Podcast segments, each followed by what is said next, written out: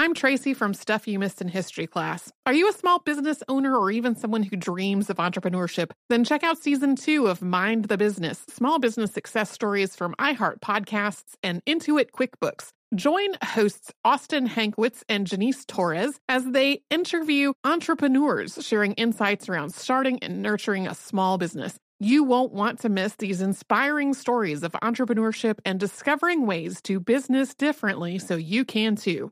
Looking to part ways with complicated, expensive, and uncertain shipping? Then give your business the edge it needs with USPS Ground Advantage shipping from the United States Postal Service. Keep everything simple with clear upfront pricing and no unexpected surcharges. Keep things affordable with some of the lowest prices out there. And keep it all reliable with on-time ground shipments. It's time to turn shipping to your advantage. Learn how at usps.com/advantage.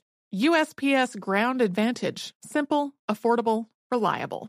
Planning your next trip? Choice Hotels family of 22 brands has over 7,400 locations and the perfect hotel for any traveler you want to be. Like a Cambria Hotel, serving up locally inspired craft cocktails for all my folks who maybe want to meet up and talk about Mad Royals. Check into a Radisson Hotel with flexible workspaces for you strivers who listen during business travel. Or a Comfort Hotel with free hot breakfast, family friendly pools, and big spacious rooms for the parents who listen with their kids and need a little retreat. What are you waiting for? Join Choice Privileges and start earning points toward your next stay. Find a stay for any you when you book direct at choicehotels.com, where travels come true. The Kakadu plum is an Australian native superfood containing 100 times more vitamin C than oranges. So why have you never heard of it? PR. No one's drinking a Kakadu smoothie?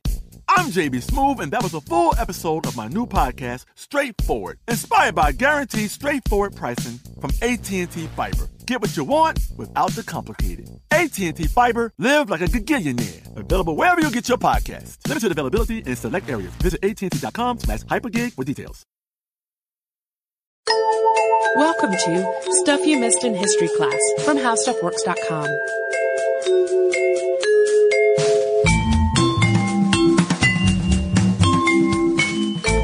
Hello and welcome to the podcast. I'm Holly Fry. And I'm Tracy V. Wilson.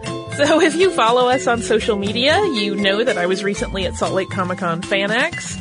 And since Tracy's schedule was a bit too hectic leading up to her wedding, our friend Brian Young, who was our guest on our live show from New York Super Week last year, was kind enough to sit in as my guest host. Yes. And this this is going to be the first of two live shows that Brian and I did, and this one focuses on film history in Salt Lake City. I was so glad that he was able to join you because I just did not have room in the schedule for like, I think it's six hours flights each way from Yeah. Boston to Salt Lake and, and then the time there. Like I really wanted to be able to make it. I just couldn't make the schedule work. So, uh, first, Holly and Brian are going to talk about, um, are going to talk about Charlie Chaplin. Heads up, there's going to be a little bit of talk about prostitution towards the end of that first segment. Like there's no details involved, but a brief mention of a rumor regarding Charlie Chaplin and his time in, in Utah. And as we've mentioned before, our live shows often are a little more casual than our work in the studio. Yeah, so sometimes, you know, we ma- we make slightly more adult jokes, uh, but we, we tried to keep it clean. Uh, I don't think there's anything that, uh, is horrifying for a kid to hear, but, uh, you may want to review if you listen with younger history buffs. So let's hop into my chat with Brian about Salt Lake and its surprisingly important place in the history of cinema.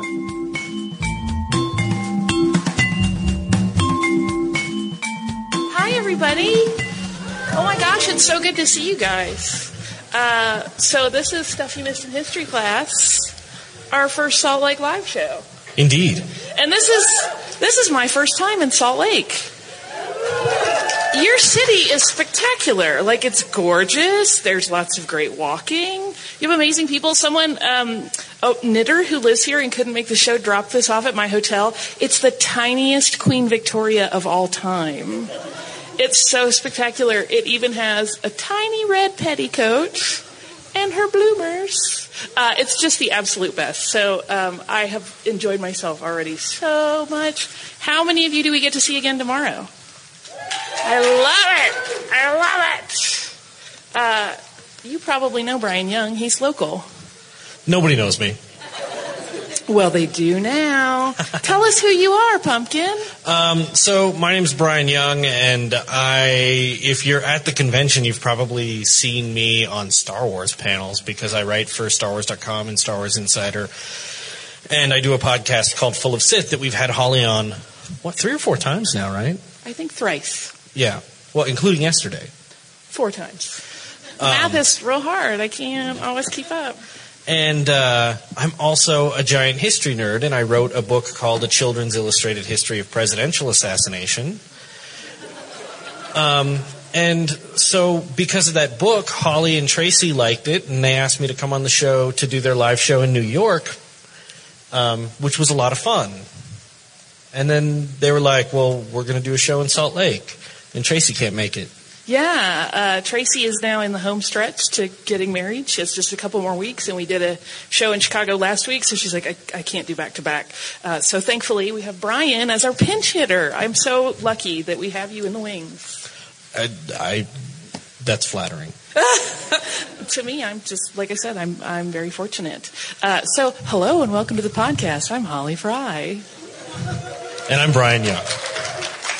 Uh, and what you guys may or may not know is that your city is really tightly linked to some pretty key moments in early cinema. I didn't even realize it until Brian mentioned it and we started looking at it. Like, there are some very important things that came directly out of Salt Lake. And it's one of those things, if you talk about Hollywood towns or like movie towns, you think of New York and you think of LA and you maybe think of Vancouver. And lately Atlanta's been getting some action, although based on some politics going on, Disney may not be there filming anymore for Marvel. Uh, but, but Salt Lake doesn't usually come up. But historically, it's got some really pivotal moments, and those are what we're going to talk about today. Indeed. Indeed. So we're going to kick off uh, with the fabulous and delicious, one of my favorites, Charlie Chaplin. He's one of my favorites too, and and uh, Charlie Chaplin was. There's no doubt about it, the biggest movie star in the world when he made his way to Salt Lake City. But um, back when he made his career, it was as a one reel star, right? So movies were 10 or 12 minutes long, and they were just full of gags, and that was that. And he set out to make his first feature film. Um, so, so he would star as the Tramp, and they were the most beloved films anywhere. And I think to put that in context, like imagine Mickey Mouse now, like times a hundred, and that's sort of Charlie Chaplin back in the 19 teens and 20s. Yeah, I mean, I'm trying to think of a current actual human actor. Not that I don't love my Mickey, but uh, who is even comparable. And it's actually pretty hard to come up with somebody because remember there weren't films coming out, you know, a dozen a week. It was like this was your entertainment, and it was a pretty shy load in terms of what there really was to go see at the cinema. And he was one of the few people that was just cranking them out and entertaining people constantly. So he was ubiquitous and he was synonymous with entertainment. And it was a global phenomenon too. I mean, because the films were silent, you didn't need language to to communicate, so they could just send these prints off all over the world, Yeah. and he became the biggest star in the world. So, um, but in 1918, he'd suffered a series of personal tragedies. He'd been pushed into a marriage with a 17 year old bride. Uh, they lost a child, and he'd hit what he considered a creative slump. And he opted to return to filmmaking with his first feature length film. And by feature length, this was about this was a 60 or 70 minute film, which is really short by our standards today, but back then this was as long as films went. Yeah, considering that 12 minutes was a standard longish, an hour is suddenly an hour seven an hour to 70 minutes is suddenly a huge and ambitious undertaking. So the the film he decided he was going to work on was called The Kid, and The Kid is it's one of my favorite movies. It's just it's touching, it's fantastic, it's hilarious, and it was a very long, slow shoot because Chaplin was a perfectionist. Um, one thing I found interesting in, in researching this episode is that um, for every 53 minutes of film that Charlie Chaplin rolled, only one minute made it into the final picture. Yeah, so if you do the math on that, thousands of minutes. Uh, Yeah. It's a lot for somebody to take on. Like I said, ambitious. He was not not shy about jumping into the deep end. So this this young wife of his, uh, her name was Mildred Harris. Um, by the time production was winding down, uh, she wanted a divorce. And as people who want divorces, uh, they also want money and things in that separation. And so instead of uh, staying to have the lawyers take the film from them because it could be declared a marital asset, he got his editor, his cinematographer, packed 500 rolls of this film into coffee cans, and drove straight to Salt Lake City. Uh, and in this, this haven of Salt Lake, uh, at the Hotel Utah, which is now the Joseph Smith Memorial Building, something a lot of you probably drive or walk by all the time, uh, Chaplin, who was in disguise, he was completely on the DL trying to hide out, was editing this film. And we cannot stress enough, and I'll have Brian speak to it a little bit more in a second, how incredibly risky and dangerous this was. You may immediately think, oh, because he's hiding from a, a legal divorce settlement. No, no, this was physically very risky. Uh, the nitrate film stock that they were using was super duper flammable, and it was not allowed in public buildings literally like a tiny spark would have sent that hotel up in flames. Yeah, um, film today. When I mean, we have digital film now, but even five, ten years ago, and in still some places, when you see seventy millimeter film, that's all a like a plastic uh, or a nylon film that they use. It's it's a safety film, but back then it was it was ready to go off at a moment's notice. And I, if you listen to the show, you know all about theater fires. Yeah, we've had a a number of those featured as topics, and they go poorly. Uh, and and this is an age where everyone smoked too. So he's at the Hotel Utah uh, with 500 rolls of this film, uh, ready to go up in a moment's notice. It's quite amazing. We still have that building today. Well, and it's it's one of those things that's super risky from his point of view. Of course, it puts himself in an incredibly dangerous position. It's also kind of a jerk move because he put every single person in that hotel in danger as well. So while I'm a big Chaplin fan and I love him and his work, and I'm glad the film got made, that wasn't very nice. This is very unsafe. Uh, and he actually gave an interview in the August 9th, 1920 edition of the Deseret News. And he showed up dressed in green silk pajamas because what's more zazzy and fabulous than that? Uh, and he told reporters that uh, lawyers could be more mercenary than one's wife and that Los Angeles was such a hotbed of the profession and newspapermen that he came to Salt Lake to concentrate on his work. So Salt Lake offered him a haven both from his legal woes and just creatively, where he didn't have to deal with all of the pressures of the industry. Um, so the interesting thing about it is it, he he worked. He went to work and he got together a version of the film. And the first audience in the world that saw the first sneak preview of The Kid, which is a, an incredibly important motion picture, um, for a lot of reasons. Even the kid himself, I don't know if you guys know this, is Jackie Coogan, who was Uncle Fester on Addams mm-hmm. Family as like a six year old kid. Um, the first screening was in Salt Lake City. So the first time anyone ever saw this hugely important moment in cinema history was, was right down the street here uh, at a theater on Main Street. And eventually, of course, he did leave Salt Lake. He did not make this his permanent residence, and he headed back to he headed to New York at that point. He got his divorce settled finally, and then the kid was released in 1921. So that was three years that he was wor- really working on it. And now, of course, as Brian said, it's one of the most important films ever made. It's like if you take a cinema class, you're watching the kid. The end, uh, and it's a wonderful film, and it was cut and screened right here in Salt Lake. Um, for those who are interested, I mean, they did sort of memorialize this uh, exodus of his movie and uh, of cutting this movie in Richard Attenborough's Chaplin, starring Robert Downey Jr., which it doesn't look anything like Salt Lake City, but they got the facts of that part of the divorce and things straight in the film, and it's a fantastic film. You should check out if you if you haven't. So to wrap up with the Chaplin segment, you want to talk about prostitutes for a second, Brian? I do.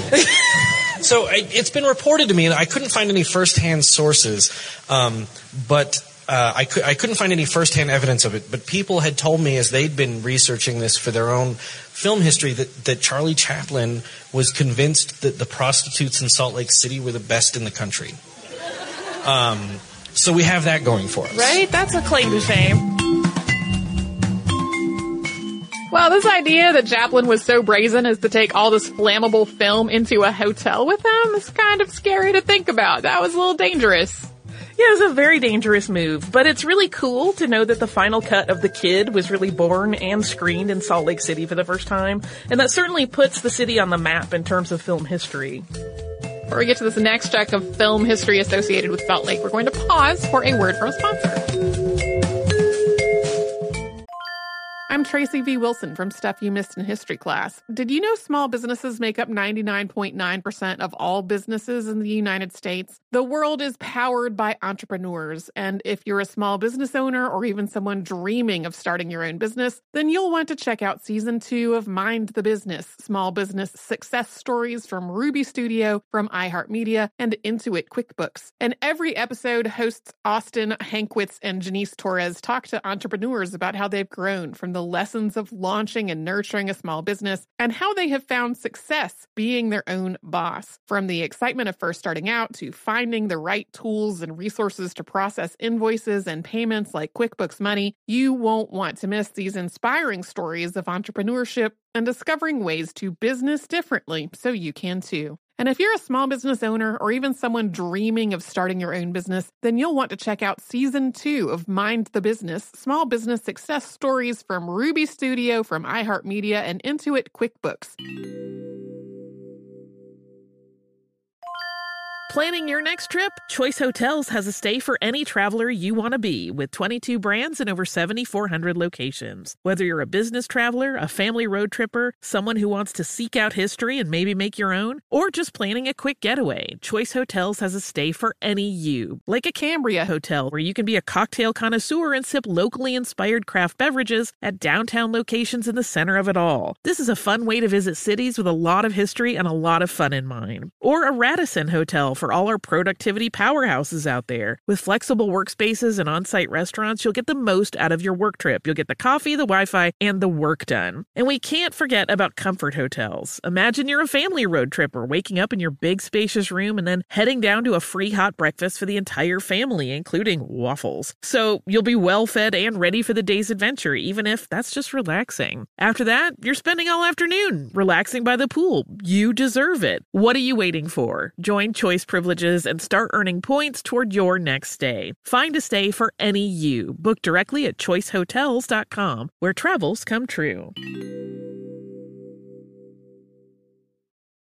Get emotional with me, Radhi Devlukia, in my new podcast, A Really Good Cry. We're going to talk about and go through all the things that are sometimes difficult to process alone. We're going to go over how to regulate your emotions, diving deep into holistic personal development, and just building your mindset to have a happier, healthier life. We're going to be talking with some of my best friends. I didn't know we were going to go there on this.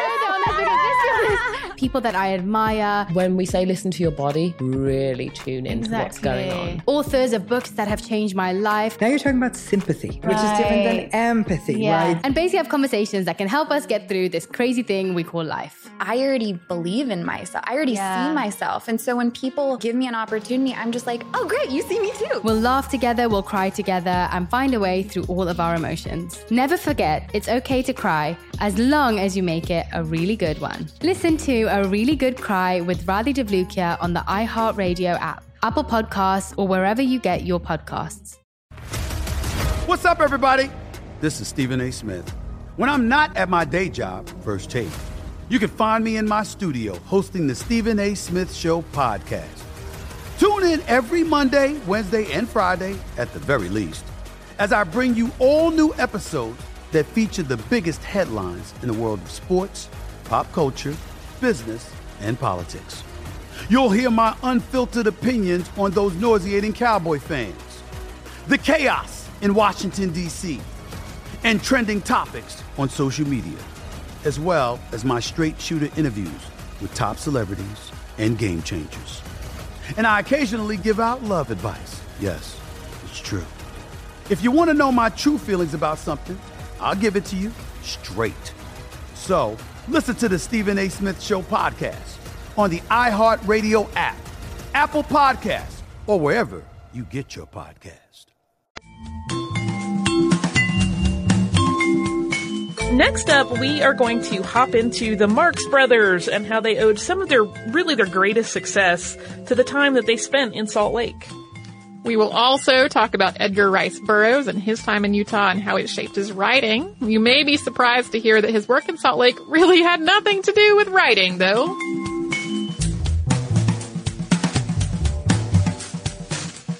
And now, moving on to the next thing, an, another prolific and important uh, film creator, although this is multiple creators, we're going to talk a little bit about the Marx Brothers. Yeah, the Marx Brothers. Uh, everybody knows the Marx Brothers, and, and Duck Soup is one of those movies that uh, you hear it's on the top of, uh, of all of the best comedy lists, and it's one of the funniest movies of all time. But when it came out, it was a flop. Uh, people didn't like it, and uh, they were they were in a contract with uh, Paramount Pictures for uh, Duck Soup, and they were not pleased with how that went out. So in 1933, uh, they were released from their contract, and uh, they didn't know what they were going to do next. Uh, yeah, I always have to laugh because if you ask any film student like what their favorites are, duck soup always pops up. Like it's kind of like the hipster cool thing. I love duck soup; it's fantastic, it changed my life. But it, at the time, people were like, "Wah wah, duck soup, not so much." Uh, but thankfully, even though they were dropped, they ended up getting picked up by MGM, and producer Irving Thalberg was working with them, and he insisted that the problem with the material was that it didn't have a story. It was just gags after gags after gags with no real through line. And so, to help them refine the uh, the storyline and the jokes in their next film, which was A Night at the Opera, which is also fantastic, uh, Thalberg decided that they needed to go on a tour and actually workshop their material with live audiences in cities to actually write good, strong jokes. And their first stop was right here in Salt Lake. So the the Marx Brothers they they arrived in Salt Lake, some by plane because they were enthusiasts that way, and others by rail. Um, they came to the Orpheum Theater. The Orpheum Theater is uh, now sort of an abandoned husk of a building uh, that was the the Utah Theater on Main Street, um, and this was this old movie palace that could fit 1,200 people at a time. Um, and this served as their home for uh, a full week in the uh, in April of 1935, and they performed at least four shows a day to sold out crowds. Um, the tickets at this time, so they were charging tickets to do this refining act as well. So it wasn't just like, hey, go out and fix the script. It's like, hey, go make people pay you to fix the script. Um, tickets were 40 cents for a matinee, 55 cents for evening shows, and kids got in for a dime. Well, somebody's got to pay for their hotel and their travel, and Yeah. you can't just Well, workshop for it- free. It wasn't just the Marx Brothers either. I think one of the, the most fascinating parts about it is they brought a cast of 40. Yeah, it was like, I mean, you were getting your money's worth. It wasn't like when you go to open mic night and you watch people really clunk it up for a while trying to figure out where their voices and where their jokes are. I mean, they came with a production. So you weren't just kind of paying for, to do the work for them. They, they were prepared, but then they could fine tune based on audience reaction.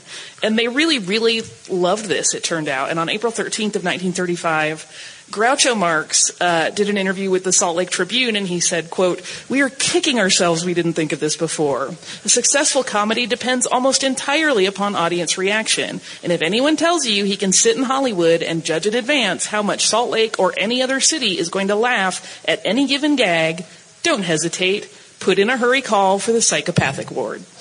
We are expecting our greatest help from Salt Lake, for it is our first stop, and we will get a definite idea of the script's value. So he really spoke very highly and very openly about how instrumental their time in Salt Lake was for making that script what it ended up being. He didn't mention anything about the prostitutes here, though. Well, you know, we we don't know. No, no, we don't. He may have also loved the prostitutes, but he didn't say it in any uh, interviews that we know of. so after they after they were done in, in Salt Lake City, they, they they packed up and they took it to three other cities. I think Seattle was the next stop. Uh, I forgot to, to write down the other cities, so that's my bad. Um, and then and then they ended up filming the movie. The movie came out like later at the end of that year. Um, that's how quickly they worked in Hollywood then. It was like, here, you're in April for the next month, you're workshopping this uh, screenplay, and then come right back, we're shooting it, and then it's out the door before the end of the year. And uh, A Night at the Opera became a smash hit for them, and, and it's regarded as, one, you know, also one of their best movies of all time. And that brought them back into into the public's uh, paying graces. And the Utah Theater, formerly the Orpheum, where they uh, did these performances, is actually a, a current priority for Salt Lake City's redevelopment agency. So hopefully, this amazing and historically important theater uh, will kind of get a, another take it like the shine that it once had and a kind of reemergence of its former glory. Um, there's there's some uh, hopefully in the show notes you'll be able to to put in. We found like the actual like newspaper articles from the day, and and they've got these giant ads for the show, and it's it's just like any other movie poster from the Marx Brothers things, but. Uh, my favorite part of it is like even the headlines or gags. Like the headline in the top right of this is uh, Groucho Marx demands room far from Harpo. Like they're coming to town and joking around in in just the most funny ways, even with just the press. Like everything was a joke with these guys. That's why I love them. Uh, and next, the next sort of pivotal person we're going to talk about in film history is someone I super love, uh, Edgar Rice Burroughs. So Edgar Rice Burroughs, born in 1875 in Chicago, he was and is still one of the most popular and prolific writers in the United States. But in the 1900s, he was massive. He was hugely popular. He created both Tarzan uh, and the Civil War veteran turned hero story, uh, John Carter from Mars, and all of those. Uh, and for many years before he became well known as a novelist, though, he spent his time traveling around the country and doing some kind of wacky jobs, some of which he did right here.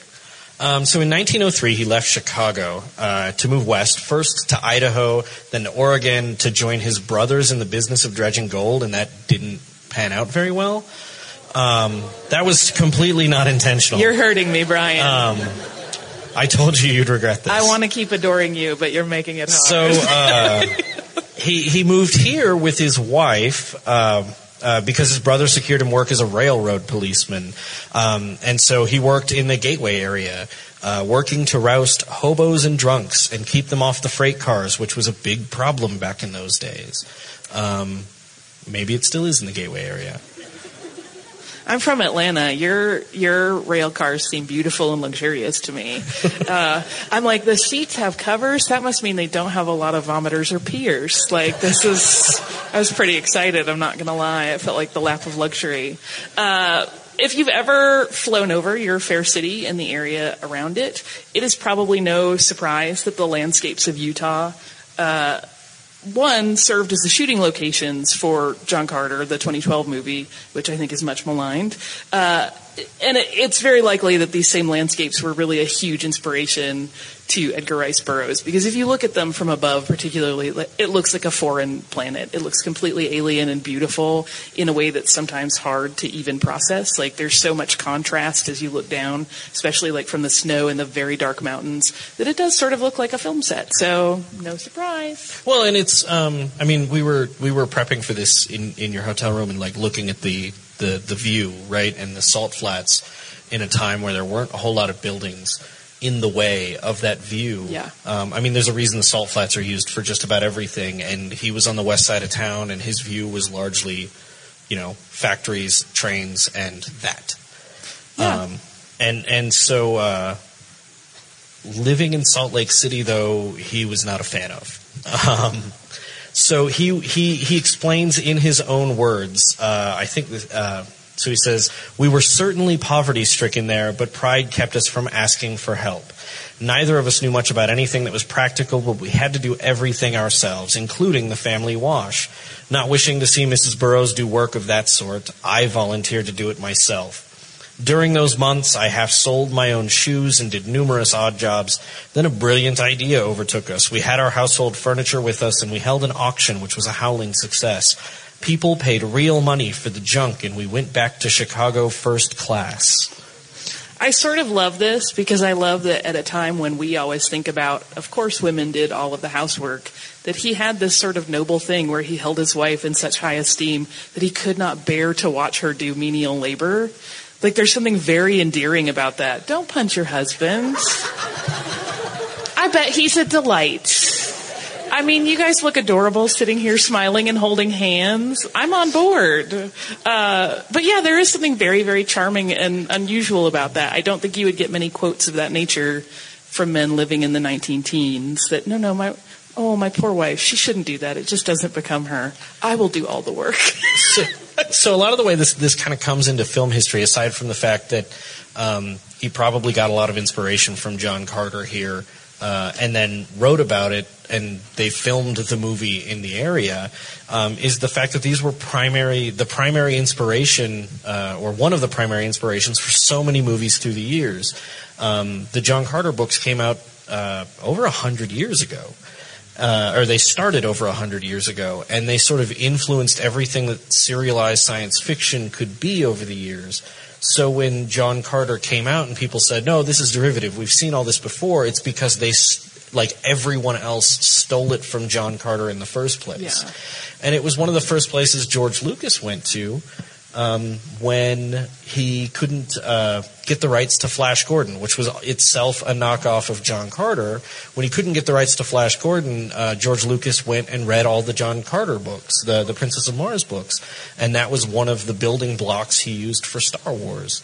Yeah, and part of that sort of wonderful serialized nature comes not from the not just from the fact that it's a series of books. That actually started being printed in magazines, which was pretty common, you know, at the time for a long time. I mean, even you know, up into Truman Capote's early career, a lot of writers were releasing their books as stories that were appearing in regular magazines. So it kind of already has that serialized nature, which is something so many filmmakers kind of fell in love with and borrowed, and that you know played into television when they were doing serialized uh, Saturday matinees, etc. So, I mean, I, I really can't. I don't think we can overstate sort of how important it was. No, no, I think I think uh, I, I think it's I think people often understate it, but we're not doing that here. Right. Uh, yeah, I mean, I, I do, like you said, people complain so much about John Carter having no original ideas, and it kind of suffers from Die Hard syndrome. Or if you go and watch Die Hard now, and it, it feels very like, I've seen all of this, but Die Hard kind of set that tone for all action movies going forward. So it's kind of one of those things where history bites itself in the butt because the thing that came first, just by virtue of not having gotten as much sort of airtime and marketing, ends up getting a little bit damaged by it because when people finally find it, they don't see it for the gem that it is all the time. Um, I think it's really interesting that so many of these like classic uh, movies or stories had some touchstone here to Salt Lake City, which which I, I don't think people associate stories like that with this place.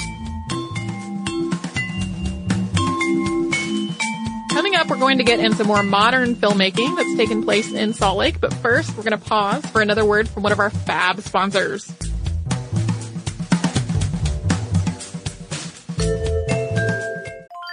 I'm Tracy V. Wilson from Stuff You Missed in History class. Did you know small businesses make up 99.9% of all businesses in the United States? The world is powered by entrepreneurs, and if you're a small business owner or even someone dreaming of starting your own business, then you'll want to check out season two of Mind the Business Small Business Success Stories from Ruby Studio, from iHeartMedia, and Intuit QuickBooks. And every episode, hosts Austin Hankwitz and Janice Torres talk to entrepreneurs about how they've grown from the lessons of launching and nurturing a small business and how they have found success being their own boss. From the excitement of first starting out to finding the right tools and resources to process invoices and payments like QuickBooks Money, you won't want to miss these inspiring stories of entrepreneurship and discovering ways to business differently so you can too. And if you're a small business owner or even someone dreaming of starting your own business, then you'll want to check out season two of Mind the Business Small Business Success Stories from Ruby Studio, from iHeartMedia, and Intuit QuickBooks. Planning your next trip? Choice Hotels has a stay for any traveler you want to be with 22 brands and over 7,400 locations. Whether you're a business traveler, a family road tripper, someone who wants to seek out history and maybe make your own, or just planning a quick getaway, Choice Hotels has a stay for any you. Like a Cambria Hotel, where you can be a cocktail connoisseur and sip locally inspired craft beverages at downtown locations in the center of it all. This is a fun way to visit cities with a lot of history and a lot of fun in mind. Or a Radisson Hotel for all our productivity powerhouses out there. With flexible workspaces and on site restaurants, you'll get the most out of your work trip. You'll get the coffee, the Wi Fi, and the work done. And we can't forget about comfort hotels. Imagine you're a family road tripper waking up in your big, spacious room and then heading down to a free hot breakfast for the entire family, including waffles. So you'll be well fed and ready for the day's adventure, even if that's just relaxing. After that, you're spending all afternoon relaxing by the pool. You deserve it. What are you waiting for? Join Choice Privileges and start earning points toward your next stay. Find a stay for any you. Book directly at choicehotels.com, where travels come true. Get emotional with me, Radhi Devlukia, in my new podcast, A Really Good Cry. We're going to talk about and go through all the things that are sometimes difficult to process alone. We're going to go over how to regulate your emotions, diving deep into holistic personal development, and just building your mindset to have a happier, healthier life. We're going to be talking with some of my best friends. I didn't know we were going to go there on this. People that I admire. When we say listen to your body, really tune into what's going on. Authors of books that have changed my life. Now you're talking about sympathy, which is different than empathy, Yeah. right? And basically have conversations that can help us get through this crazy thing we call life. I already believe in myself. I already Yeah. see myself. And so when people give me an opportunity, I'm just like, oh, great, you see me too. We'll laugh together, we'll cry together, and find a way through all of our emotions. Never forget, it's okay to cry as long as you make it a really good one. Listen to A Really Good Cry with Radhi Devlukia on the iHeartRadio app, Apple Podcasts, or wherever you get your podcasts. What's up, everybody? This is Stephen A. Smith. When I'm not at my day job, First Take, you can find me in my studio hosting the Stephen A. Smith Show podcast. Tune in every Monday, Wednesday, and Friday, at the very least, as I bring you all new episodes that feature the biggest headlines in the world of sports, pop culture, business, and politics. You'll hear my unfiltered opinions on those nauseating Cowboy fans, the chaos in Washington, D.C., and trending topics on social media, as well as my straight shooter interviews with top celebrities and game changers. And I occasionally give out love advice. Yes, it's true. If you want to know my true feelings about something, I'll give it to you straight.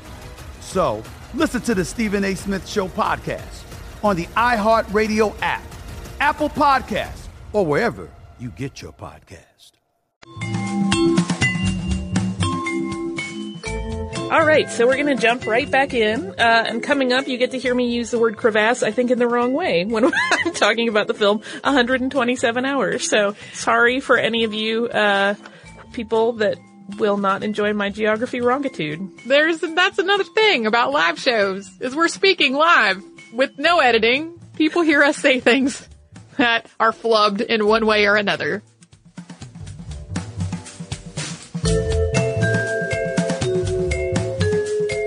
In more recent years, you guys have hosted a number of, of pretty interesting things, some of which have gotten Oscar nods, uh, including 127 Hours, which I will confess I haven't seen because I don't think I can sit through it. Um, but the old granite furniture building in Sugar House was the soundstage for a lot of the work that Danny Boyle was doing here. Uh, with James Franco. And so, if you don't know, just in case you don't understand why I don't think I can get through it, this is the uh, story where James Franco plays a hiker named Aron Ralston who gets caught in a, a crevasse, am I right? And he ends up having to cut off his own arm to escape. I We- mean, Sugar House brought that to the world of cinema. uh, so that's why I can't sit through that one. Uh, one day I will, just I haven't been ready yet. Do you want to talk about the Sandlot? Yeah, sure. Another one that I think that we kind of hold here locally is really important to the film industry is The Sandlot. Um, it's probably one of the most favorite and time-tested films to have shot in Salt Lake City. Um, it was shot in 1993, and Salt Lake City at that time was probably just the easiest place in America to convert into that Americana, old school feel of the 1960s. Um, they shot from one end of the city to the other. Um, the the Sandlot itself is located in the Rose Park neighborhood. They shot a lot of things at Liberty Park, which has a really interesting, fascinating history that involves the assassination of President Garfield. Um, you know, there's there's all kinds of weird history around here. We know how you love your Garfield assassination. I do, I do. it's such a funny story. it's it's a laugh riot. Those assassinations. Uh, another film that shot here that I will I will confess I'm not a fan. I love It's it. okay. I love it a lot. Dumb and Dumber. It's just not my jam. Uh, no shade to anybody that loves it. Like the heart wants what it wants. It just it isn't my flavor of comedy. Uh, but it was directed by the Farrelly brothers, and it is a fairly iconic film. I mean, everybody knows what this film is, and it does have some spectacularly talented people in it, just doing things that don't work for me. Uh, and they shot a lot in the Salt Lake City airport, although that was before it went through a pretty big renovation. So if Well, you, they're they're doing that now. yeah, if you if you look at it and then you look at the airport now, you it won't really jive. You won't be like, oh, I know exactly where that is. Harry and Lloyd's apartment building was filmed downtown, so you would know this. I don't know. I only know the address, but I don't know it. You know, offhand, it won't click for me. But it's at about uh, 200 South and Third East, so just a few blocks from here, allegedly. We'd I- have a yes. parade and walk over there. Uh, and the scene where they went to the Snow Owl benefit was filmed in two different locations across the street from one another and about a block from here. So that's the Devereaux Mansion, which served as an exterior sh- uh, for shooting, and the inside of the Union Pacific Depot was what they used for the interiors for that benefit. Um, I think one of the funniest uh, contrasts is uh, East and West High School have both been used for drastically different movies. So West High West High School was the site of uh, they shot a lot of SLC Punk there, I really love that movie. and East High was where they shot the High School Musical movies. Which kind of plays into that East Side West Side stereotype. Well, and I think we've stumbled across the most hilarious Salt Lake City double feature of all time. I can't imagine they would draw the same audience, but it would be funny to watch each There'd be audience sit through riot the in other the film. Like we're all in this together. Oh, whoa! This this punk film isn't for me. Um, there's been a lot of movies uh, shot here, though. Uh, Way of the Gun, uh, what, uh, which was Christopher McQuarrie starring uh, Benicio del Toro and Ryan Phillippe. They shot around the streets here at night a lot because that movie was gritty and at night. Um, much of the TV miniseries adaptation of Stephen King's The Stand was shot here, and so there's still. I tried to get a list of some of the locations, but uh, I realized that uh, you could probably look that up on your own if you're interested. there you go. Uh, you could start. You could start this as a business, your own tour of filming locations in Salt Lake City. Not not interested. or one of our enterprising listeners because that's that's no small undertaking. So that's kind of how important Salt Lake really is to the film and entertainment industry. So if anybody says it's not, you tell them, haha, yes, huh? So, one more time, I want to thank Brian for stepping in, serving as Holly's extremely excellent co-host when I could not be there. That was extremely appreciated. Uh, I'm also kind of sorry I couldn't be there in person just to hear it.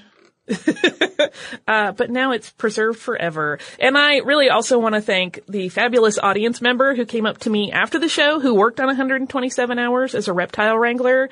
And he told me that the movie was totally safe to watch. And I feel bad because I did not get his name, but he showed me all kinds of fabulous snake photos and pictures from the set. And it was awesome. And I really, really, really loved it. So thank you. Thank you.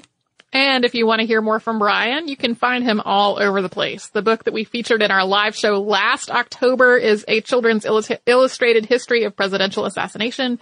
His newest book, The Aeronaut, is an alternate history fiction spy thriller set in World War One. And you can also find him at brianyoungfiction.com. That is Brian with a Y or on Twitter at SwankMotron. He's also been writing for our parent company's project How Stuff Works Now for a while, doing some ridiculous history pieces that we share on our Facebook and our Twitter from time to time. Yeah, he's been doing an excellent job on those. And I also wanted to send a huge, huge thanks to Salt Lake Comic Con FanX for having me out to the show. They made me feel incredibly welcomed. I really loved every single staff member I spoke with. They were all incredibly sweet and just really gracious and kind. And I absolutely fell in love with Salt Lake City. Uh, I think it's mentioned in the episode. I had never been there before and it was just amazing. I loved it so much. So thank you, thank you, thank you for having me. I cannot tell you enough how much I enjoyed myself. Do you also have some listener mail? I do. Uh, I was out for a few days. I was I was working, but I was teleworking for a couple days in a row. And when I came into my desk this morning, there was a massive pile of parcels full of amazing things. Uh, and one of them we will talk about. It is from our listener Julie, and um, she included a letter with it. And she said, "Dear Tracy and Holly, please accept these customized picture frames as a thank you gift for the many hours of enjoyment you have given me. I know you're busy, so I'll just provide a few comments via a bulleted list." Uh, she said, first, I can echo the fan who said when she went to Europe, she knew all kinds of stuff because of stuff you missed in history class. My daughter took me to London, Paris, and Bath last summer as a thank you for her expensive college education, and I was well equipped because of your podcast. I saw the Herschel home in Bath, and I knew all about them. I saw dresses by Worth and Madame Vionnet and, and Schiaparelli's famous jacket with the butterfly buttons in the Musée des Arts Décoratifs.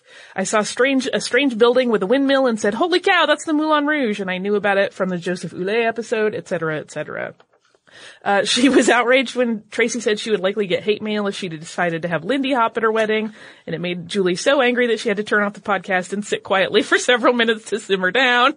Oh, hey, uh, the wedding has happened now. We did not slash are not doing Lindy Hop, but we are having some swing dancing. Woo! That mostly boiled down to Patrick not having time to learn how to Lindy Hop from scratch. Yeah, it takes some effort. Uh, Julie goes on to say, I recently retired and I moved to the, uh, Keweenaw Peninsula in the Upper Peninsula of Michigan. I actually know that area a little bit. Some of my family lives there. Uh, this area is interesting and might be worth a podcast. And she talks a little bit about the history. So I'm going to keep that quiet in case we do one of those. And then, uh, she says, I'm a cautionary tale of what happens when a person spends most of their life with no creative outlet. A few years ago, I invented a few friends to a craft tea where in addition to cucumber sandwiches, I also set out materials for decoupage, penwork, mosaics, mosaics, etc. for us to play with. Well, I got hooked. After that, all I wanted to do was wake, make what my kids call mock mosaics, which is a misnomer because they really are mosaics, but I use paper instead of glass or ceramic tiles. I've made customized frames, jewelry, Christmas ornaments, etc. for most of my family, but I am compelled to make more, hence these frames. Uh, thank you so much, Julie, because those frames are gorgeous. Uh, I literally got in, opened the package, took a picture, and sent Tracy the photo on her phone so she could see it right away. It's so pretty. Um, it's extremely pretty. And we'll post it on social, but also if you wanted to check out more of Julie's designs, she has an Etsy store at jcarsondesigns.etsy.com. They are absolutely beautiful. Uh, I mean, I'm really blown away. Like I've seen lots of decoupage and mosaic work over the years, but she really does some just absolutely beautiful. It has like an old world feel in some cases. There's uh, one picture frame she had on her shop that I saw that's uh, medieval cats, and I'm just in love with it. So she does great work, and she was so sweet to send us those frames. Mine has Queen Victoria in it. Tracy's has a lovely picture of her and her beloved. It's absolutely the coolest. So thank you. I'm always so honored anytime someone takes time out of their life to make us a thing it's a huge honor to me. So, uh, if you would like to email us, you can do so at historypodcast at howstuffworks.com. We're on facebook.com slash missedinhistory, on Twitter at missedinhistory, at pinterest.com slash missedinhistory, at missedinhistory.tumblr.com, and on Instagram at missedinhistory. If you want to research a little bit related to what we talked about in today's episode, you can go to our parent site, How Stuff Works, type in the words filmmaking in the search bar, and you will get an assortment of articles, including one called How Film Festivals Work, and another about how film restoration works. Uh, if you would like to hang out with Tracy and me, you can do that at missedinhistory.com, which is our site, and you can look at our backlog of every episode that's ever happened long before Tracy and I were on the podcast, as well as show notes for any of the episodes that Tracy and I have worked on, as well as occasional blog posts. So we encourage you, come and visit us at missedinhistory.com and howstuffworks.com. For more on this and thousands of other topics, visit howstuffworks.com.